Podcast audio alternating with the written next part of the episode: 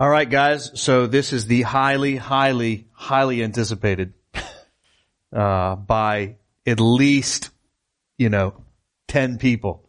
Uh, the end of the year book recommendations. Everybody's making book recommendations. Is this the only podcast of the year for us? This is the well, the cutting room floor you've been technically came out as podcast. So, uh, so every year, so if you're new, a new member, so one of the things we do at the end of every year, we used to have a podcast we did regularly. That's turned into, it was dead for a while and basically we did the cutting room floor recently. Uh, but we would always have a book recommendation at the end of every year. Normally we would have Catherine with us, but she is quarantining right now. Uh, but we do have one of her rec- a couple recommendations. Do we have made. her? She she ma- she mailed them in. That's right. She mailed them in. And so, uh, one of the things that we want to do is we want to create a culture of reading, uh, reading good books that will stoke our love for God. And so, Joey, why should we read good books? I already made one mention, Yes, stoking our love Uh, for God. Well, I I think Christians are readers. God gave us the Word, and so predominantly we read Scripture. But we also stand on the shoulders of saints from centuries past who have written good books and of saints in century present. Uh, that's Christian reading, but you could even argue for reading non-Christian books, if there's such a thing, just because God has created all things for our enjoyment, beauty, creativity, wonder, and all those things can stoke our love for God, even if it's not distinctly Christian. Yeah. And so if you're not in the habit of reading, might I encourage you to begin? Hopefully you're reading the Bible every day. That is the most important book you need to read. But what do you mean by habit of reading? Do you mean I have to sit down every day and read for hours? Not for hours, but if it, if it's a sentence, so one example, one, if it's one to sentence, one paragraph, or a chapter, or an entire book of the Bible, uh, it should be your habit to take in, to feed your soul with God's Word. And, uh, you gotta create those habits, right? The, the, it's now instinctive for me, but it took time for it to, to get there. And so start that habit if you already, are not already there. Uh, and so Joey, tell me, Summer, what are how? What are some of the ways you different re- you read? There's different ways of reading, right? Yep. So reading scripture, uh, it's my practice to get up, go make my latte and read scripture. And so depending on what I'm working through, I'll sit down at our dining room table and just begin to read scripture. That's when I read most of scripture. That's one way I read. If there's another book that I'm thinking through for maybe it's things life of the church, maybe I'm teaching, maybe I'm meditating on something. When I get to the office, uh, when I come in, I will typically give my attention to that first because I know I'm just weak. If I get into the email box or start doing other things, I'm just not going to get back to it. And so I try at the beginning of the day, if I'm reading for something, some intellectual purpose, I will try to begin the, the day with that. And there might be times throughout the day I can give other time to it. Uh, and then in terms of leisure read, enjoyment reads, it is my practice that when I get in the bed in the evening, whether that's at 10 o'clock or even 11 o'clock here lately, I'll just, I'll read until I fall asleep. I might be reading a magazine. I might be reading an article that I printed off. I might be reading a book that I'm working through, like right now, the Wing Feather Saga and some other stuff, but I'll just read. It might be 10 minutes. It might be 30 minutes, um, when I fall asleep. So you have Bible reading in the morning. Yep. You've got sort of uh, stuff you're reading for what you do as a pastor and as a Christian in general, right? Yep. Uh, and then you have thirdly kind of leisure reads in the evening. Yeah. Can you think back to your time at Coca-Cola? Were you a reader then? I was, um, even then I Did was, you read, you read stuff for your job? yes, Stuff for entertainment? Y- yeah, but even even like I was reading Christian books. I was Yeah. uh, I've always read even in the evenings. I've just I've just one of the ways I relax my I'm so wired. I am so tense. I am so type A that if I if I don't let a book kind of calm my imagination and internal to do list, I don't relax. Yeah, see, I'm, I, I can't read after about 9 p.m. because I'm too tired. And I probably would go straight to sleep, but, uh, That's yeah. my wife, Paige. She it, she'll read a in the evening if she tries to read in the evening, she'll go right to sleep. So Yeah. everybody's different. So I wake up, same thing, read uh, the text of scripture. I keep an ESV Reader's Bible next to me. If you don't have one of those, there's What is a Reader's Bible? Reader's Bible. So oh, they take the basically take the chapters and the headings and the verses out. So it's just straight words. Mm-hmm. And so it reads like a book, which is is. And, and so uh, I wake up in the morning. I'll normally read some of that. I come into the office. Sometimes I'll read more scripture. A lot of times I'm trying to read the passage uh, that I'm going to preach that week. I'll literally read it every single day. Uh, so that's my time in the Word. And then I'll have, uh, on Mondays and Tuesdays and Fridays, those are the days I'm not preparing a sermon, uh, I'll have different portions of the day wherever there's a gap. If I don't have a meeting or have something else to do, uh, I have sort of like you. I've got a few books I'm trying to read through to think about. As most of these are books that you could read as Christians, but uh, they're not just pastor stuff. Uh, but that sort of work environment, I protect those days, Monday, Tuesdays, Fridays, to do meetings and uh, reading. And then I have leisure reads too. And I'd also say, even back when we used to take the metro and do those types of things, if I was going to a meeting downtown to have lunch, Yes. I grab a book, grab a highlighter, and I read it on the metro as I go. So Carry I- a book everywhere you yeah, go. I didn't add anything to my schedule. I just I took it. So That's a good word. Um, yeah. Audiobooks too. I listen to a ton of podcasts. We could have a whole other Yeah. thing on that. So, uh, listen, I listened to a great audiobook by this on Ulysses S. Grant. It was fantastic. It just, yeah, go in place. Okay. Here we go. So I keep, one thing I do every year is I actually have a document every year that I start and I make a commitment to myself. This is one way I help myself read, push myself to reading. I say, I'm going to read these 10 or 12 books. Uh, I commit to myself to read them, and that's helpful to me because uh, it helps me to diversify my reading. I started doing this because I noticed one year I read base I read basically like five variations of the same book without knowing it because I just picked up a book and started reading.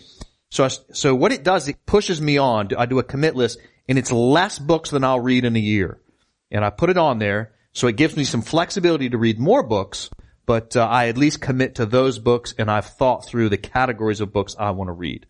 And so uh, this year I've read roughly 30 books, uh, and there's about 12 or 13 books on that commit list. There's two books I'm not going to get to on my commit list. But uh, anyway, so that's sort of how I push myself along. I hope you'll get in the habit of reading.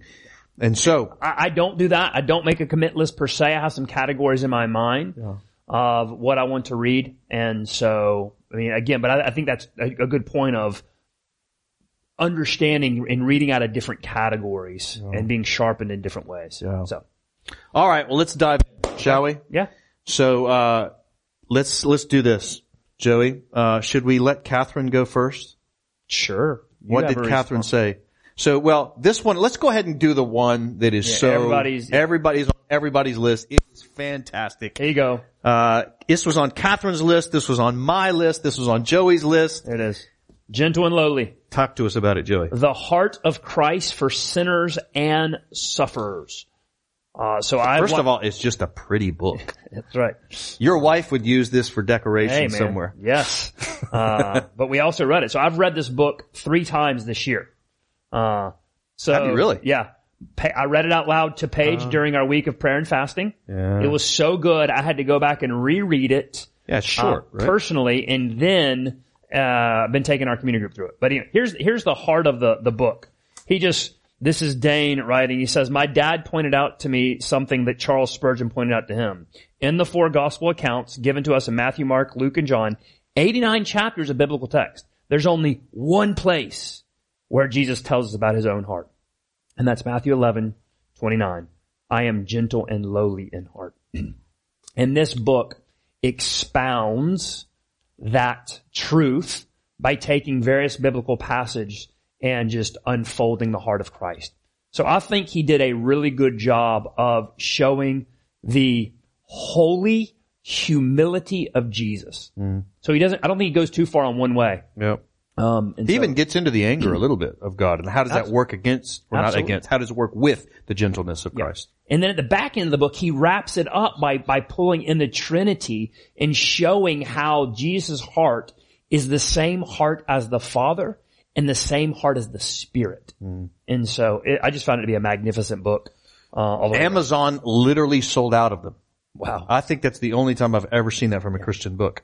Uh, so I think all of us, if you said, all right, Nathan, Joey, Catherine, what's the one book I should read this year? Would you agree? This is the one. Absolutely. And I think we have one copy in Yep. our, This is actually it because mine's at home. I borrowed this one off the shelf. So uh, if you if you want this book and you will read it, yeah. come find me or Nathan and say, hey, that, I want that copy of the book. And so Notice he said, and you will read it. You are committing to read this. it's an excellent book. Yeah, it is amazing. All right, let's stay in the frame of mind of kind of Christian devotional kind of books. Okay. Uh, so let's kind of stay in that sphere. What else do you have? Um, This one uh, that you actually um, mentioned to me earlier this year, the cross he bore, meditations on the suffering. I got it too. that was unplanned. There you go. Well, since you recommended it to me, why don't Yeah. you explain it? Because I thought it was fantastic. Well, you go ahead. Go ahead. Go ahead. I'll just say this. When I was preparing to preach Jesus in the garden, I wanted to have a sanctified imagination of what that might be like. And Frederick Leahy did a phenomenal job of doing that. Now you tell us how. How did he do that? Yeah, so he basically takes uh, the the man of sorrows, prayerful submission, strength, everything from the Garden of Gethsemane uh, into uh, the cross, and he doesn't just give expositions like you would hear in a sermon. He gives devotional thoughts. He gives, like you said, biblical imagination. You know, you know, there's there are beautiful lines meditating on the cross and the suffering of Christ. You know, something like this. He says, uh, he says here that uh, his face was soon bruised and swollen by the rain of heavy blows. His appearance was so marred beyond human semblance and his form beyond that of the children of man. Calvin puts it well. This insolence was turned by the providence of God to a very different purpose for the face of Christ, dishonored by spitting and blows, has restored to us that image which had been disfigured and almost effaced by sin. So it's just these beautiful meditations on what's going on in the events of the cross. I use this devotionally in the mornings. Yep. Uh, I mean, the chapters are three, four, five pages. Small too, see? Really small. and it was it was really warming to my soul. Um, Yeah. The cro- the meditations on the sufferings of the Redeemer. I likewise used it for my devotions. Uh, Yeah. Frederick Leahy. Yeah. Excellent. All right. I'm going to move into the next one. Go for Uh, this one was mentioned by you last year. Yeah. I read it this year. Uh, Catherine also mentioned this. So this is, we could say once again, three out of the three here. Dark Clouds, Deep Mercy by Mark Vroegop, uh, Discovering the Grace of Lament. I felt like this book was learning a new language. It was literally like learning how to speak Spanish of sorts, right? It's, it's teaching us how to lament. He uses this language, he, he takes the Psalms and talks about how often we hear this language of lament in the Psalms. And then he, he, he, he notes that and then he helps us do it, helps us to lament. And this was especially since it was such a hard year. This was so helpful to me to give me a category where we're not just sort of running past and putting, you know, kind of lipstick on a pig of the difficulties and the hardness of the world, but instead we, he gives us language for it in the language of lament. And so he uses the language of pain to promise, how to move from pain into promise by understanding how to practice uh, lament and prayers of lament. Yeah, and do you remember the opening part of the book? Why he ended up writing this? Tell so me. Mark Mark's a pastor. Yep. Um, and so he's dealt with a lot of lament, Yes. but the early part of the book, it comes from a, a tragedy, losing a child in his Yes. own life. That's right. That's and right. how he and his wife were processing and he began to read scripture and recognize there's a language I haven't learned and it's lament. And so this book is, it's, it's born with the fruit of lament in a person's life. So it's not academic anyway. It's very pastoral. And You hear, you do this a lot in the pastoral prayers in our services, right? You model that for us.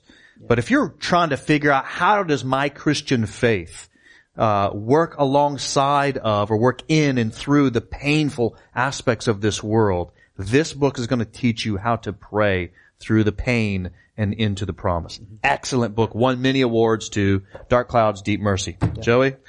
Uh, another one on Christian life would be uh, The Cross Before Me by Rankin Wilbourne. Uh, if you've hung around me, you know that I love another book by Rankin called Union with Christ, and that was a beautiful book. And this one is uh, The Cross Before Me. Uh, not just the cross before me as I behold it, but literally the cross before me. In other words, it walks out uh, just a, a few these- Chronologically. it- yeah, so walks out a few things. So he says like things like this, like happiness is communion with God. And the way to that communion is the way of the cross. In other words, our lives as Christian is cruciform. And he says, at, at, as the cross invites us to reimagine the good life, it calls us to be displaced from the center of our own lives. The cross before me. And he walks that through in humility. He walks it through in uh, freedom. He walks it through in vocation. He walks it through um, just an excellent way of applying the cross. Similar to this? It is, but it's not as imaginative like I, the I'm holding up the cross he bore. it's not as imaginative like what was Christ going through, but it takes that and says, okay, now what does this look like to reimagine the good life for us? All right, more instructive. So we have this, we have this version of the American life, the American dream that is, we're told is the good life. And he says, no, the Christian life is cruciform. It's upside down. The good life is putting the cross, Christ, before myself. Good. It's an Love excellent it. book, yeah. Uh, one, some of you know that uh, I have had a had to work through a fear of dying, not the fear of death, fear of dying, and uh, and I meet with people that have a lot of fears regularly, and I found this book to be fantastic. Fight Your Fears by Kristen Wetherell. Uh, and the reason why it's so good is not just the information that it gives, but really the book serves as a kind of counselor. So it walks through the fa- it walks through in each chapter, uh, and it acknowledges all of the pains, the struggles, and the fears that we might have. Uh, and she not only talks about those, her her answer, by the way, is not to have not to to in order to overcome fear is not to have no fear, but she actually says is to have more fear. But namely the fear of God before us, and that is what actually brings us to calm. But uh, the one of the things I like about this book is she not only gives us information like you know do this or don't do that, whatever the case may be. She's very good at that. She's thinking about the word and applying the word. But one of the things I loved about this book is how it again it almost served as a counselor. At the back of each chapter that she writes, she gives you something to ponder, something to preserve, something to prepare, and something to pray. She even alliterated. She did. She did. She must be a Baptist. Uh, so like for instance at the end of this, learning to trust, ponder, ponder this verse, Psalms 25, 14. Preserve. Have you, uh, how have you related to God in the past? Prepare to see ourselves rightly. We, we must see God rightly. And he uses his word to show us who he is. And then he gives us a prayer. And then what I would do is I would take this, it's beautiful, like it's aesthetically nice. I would take a picture of this verse and I would just meditate on it. I'd put it on my uh, home screen. So the first thing I saw uh, would be the verse that I was working through. Man, I found this to be, it basically serves as like a kind of counselor for your fears. So good meditations on the word in a good way to kind of work it out, not just get some information. Fight Your Fears by Kristen Wetherell. By the way, we'll put all of these books on uh, a list. We'll email out the link so you have them all. Joey, you got to know? I do. Go. Um, are we switching categories? What are we doing? What are we? I got, all right, two more on the Christian devotion stuff. yeah, yeah, go for it. All right. If you've never made a disciple in the sense that you've never met up with somebody and tried to help them follow Jesus, uh, and you're like, how do I begin? What do I do? What do I need to think about? What do I need to do practically? These kinds of things. I found this book. You weren't crazy about this book. I really like this book. Side by Side by Ed Welch. Walking with others in wisdom and love. You hear us say all the time that if you're not helping Christian, other people follow Jesus, I don't know what you mean when you say you're a Christian. And you're like, I've never done that before. This little book right here will help you to do it. It'll give you sort of spiritual truths to meditate on, and it'll give you kind of practical stuff to do, uh, to kind of get you from, It's super going. practical. Yeah. Even if you're just asking the question, like, how can I serve my community group members better? Yeah. That'd be a very helpful. very simple book. It's a simple, great little book to get you started in making disciples. Side by Side by Ed Welch. And then the last one, man, this was so helpful to me this year. Woo! I, I'm not a huge guy into politics. Uh, at least, however, Jonathan Leeman taught me I'm actually incredibly political and so are you. So is everybody. So Jonathan Leeman wrote the book How the Nations Rage, Rethinking Faith and Politics in a Divided Age. This book was so uh, useful in this very tumultuous political year. Uh, and so what he does in this book, I would strongly recommend this to you. What he does in this book is he helps you sort of understand the world in which we live in as Christians. Uh, namely, uh, how is it we think about our faith in relation to politics? But also, one of the things that was most helpful to me is to help understand how other people think about politics. In particular, he has this image of how everybody has a particular worldview and has a particular politics and has a particular theological convictions. And what government is, he says, is us bringing all of those worldview things into the public sphere and trying to work them out. He has this great illustration of how, uh, how everybody has gods or idols that we all worship in some way.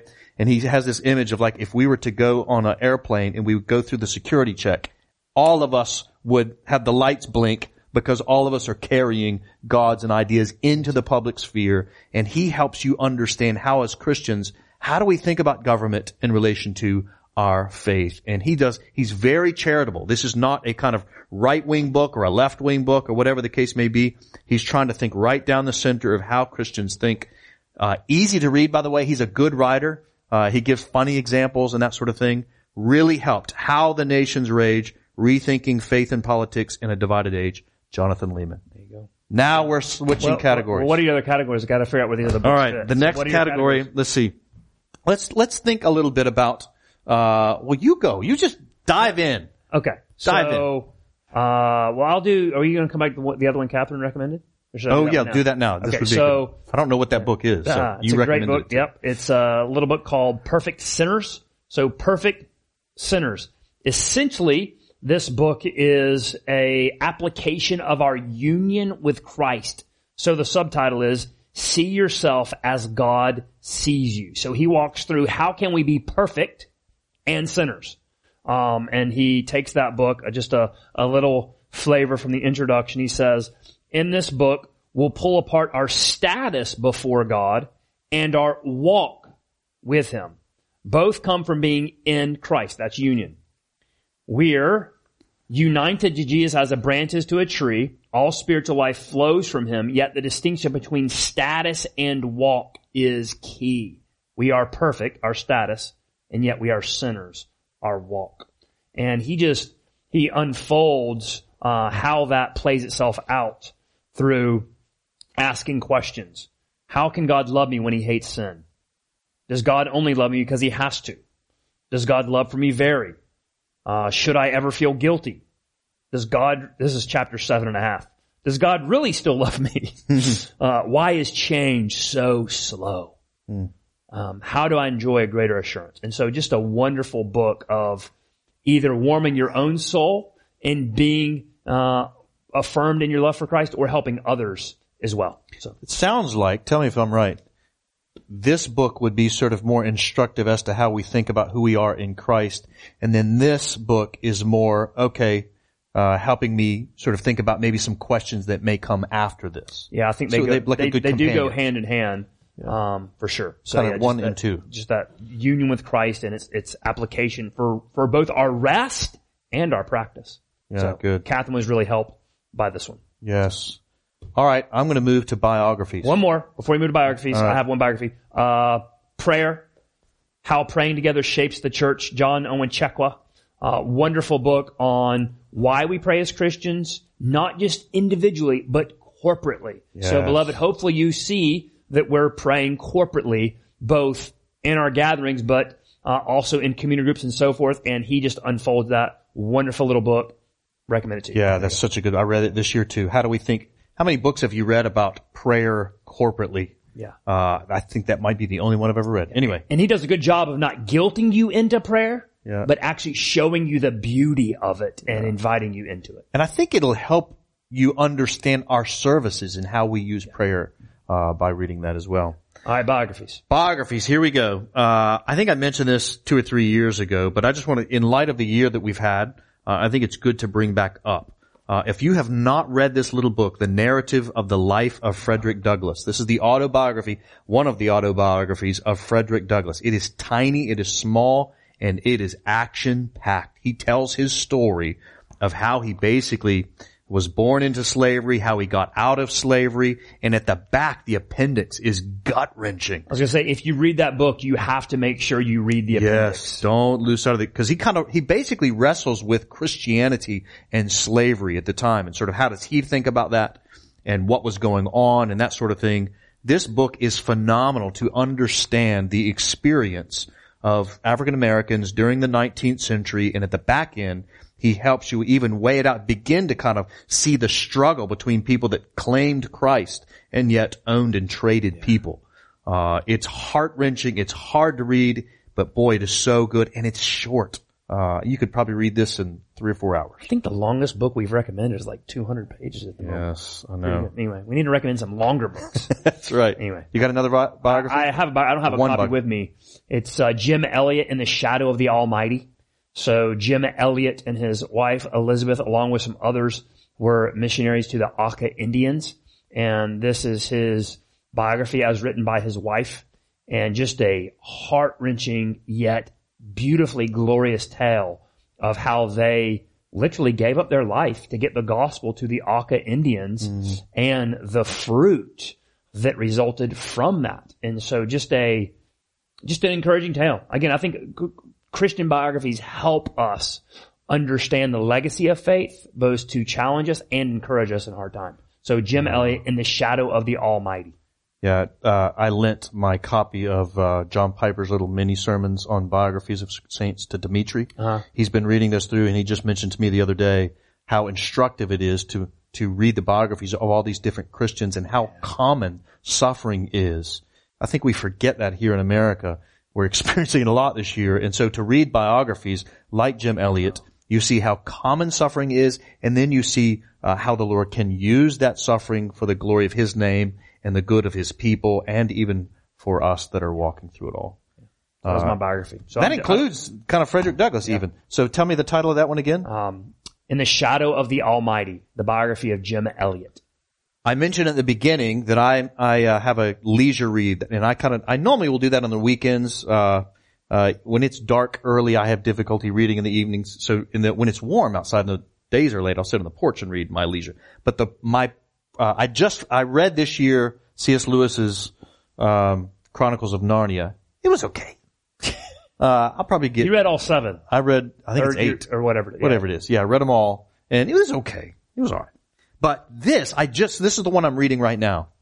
It's called Reformation Women, 16th century, 16th century figures who shaped Christianity's rebirth.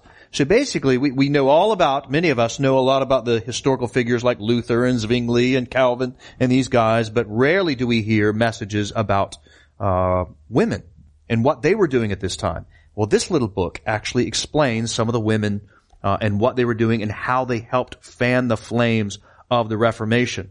Uh, you get Anna Reinhart and uh, Katarina Schutz and uh, some of these names I can't even pronounce. Charlotte Arbaleste, uh, Louise de Coligny, uh, uh, Rene of Ferrara.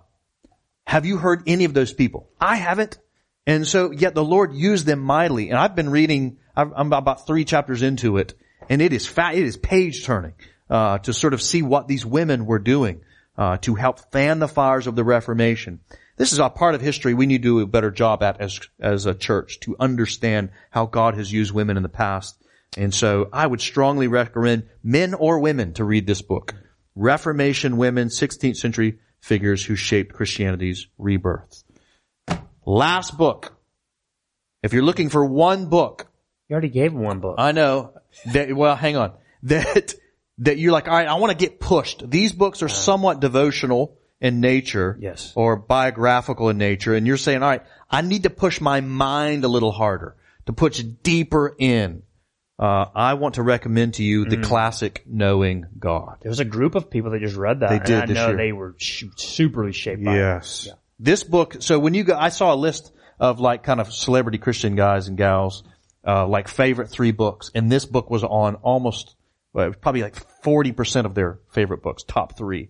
It'll be a little bit more of an ask, not much. He writes pretty devotionally, wouldn't you agree? Oh, yeah, yeah. Yet he's going to instruct your mind in things that are, uh, uh, very at a more deeper level. So he talks about knowing the Lord, beholding your God if God is before us, the heart of the gospel, sons of God, the love of God, the grace of God, God the judge, the wrath of God, the goodness and severity of God, the jealousy of God. And he asked this question, the provocative question at the beginning of this. I love this. He's going to get, he's going to help you think deeply about who God is and what he's like. Uh, you know, the, the gentle and lowly is going to talk about sort of uh, one aspect of his character. This is going to really try to get into all of his character. Uh, and he asked the question at the beginning, if we get this information, what are we, what are we going to do with the information? Because it could go bad on us. You could get arrogant and use it to bully people. So that gives you the heart behind him. He's not just instructing your head, but your heart. But this one's going to challenge you a little bit. Knowing God by J.I. Packer, a Christian classic. There it is. Joey, any final words before we sign off? I don't think so. Uh, I know for me this year, I thought with the pandemic I would read more. I actually read less this year than I have in a year past. Yeah. I don't know what's behind that, but uh, I spent months where I hardly read at all. So uh, don't feel bad if you haven't read or Right. whatever. Just Yeah. pick one or two books maybe for next year and say this is I'm gonna commit to read and, and be encouraged by it. Yeah, and I'm going to finish with this. Uh, make sure and read the Bible. That's the most important book you need to read. And so, uh, we are going to preach one particular book in the Pentateuch, those first five books of the Bible. And so if you're saying, all right, Nathan, Joey, Catherine, give me a book of the Bible to read, can I encourage you to read the single book of the Pentateuch? So as to prepare you for what's coming up later uh, in 2021 when we go through a particular book in the Pentateuch. So that would be my one book of recommendation. We've we've studied Luke, right, a lot. So can I encourage you to go back to the beginning and just try to read through the first five books of the Bible uh, and try to try to be done with them by the end of January or maybe middle of February. Uh, and when you get done with it, go back and read the book we're going to preach again. Which book is that? Should we tell him?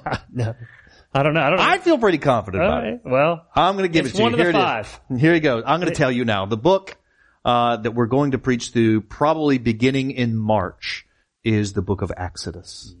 So uh, we have six sermons where we work through the book of Genesis um, years ago, but we and only a have couple of one-offs in Genesis and a couple well. of one-offs in Genesis, but we've never done a much work on the other four books of the Pentateuch. And so that led me to conclude that it would be a good book to work through. So, read through the Pentateuch entirely, and then after you're done, go back and read the book of Exodus, and hopefully by that time, we're going to dive right into the book, and you're going to be ready to receive it. Well, we praise God for good books. The greatest book of all is God's Word, which Jesus says is about Him. And so I hope this will be helpful to you. Uh, We're going to send you an email that has the link to all these books on it in an email. Um, but uh, I hope these books will help you to make disciples that delight in the supremacy of Christ as we enjoy Him together forever. Amen.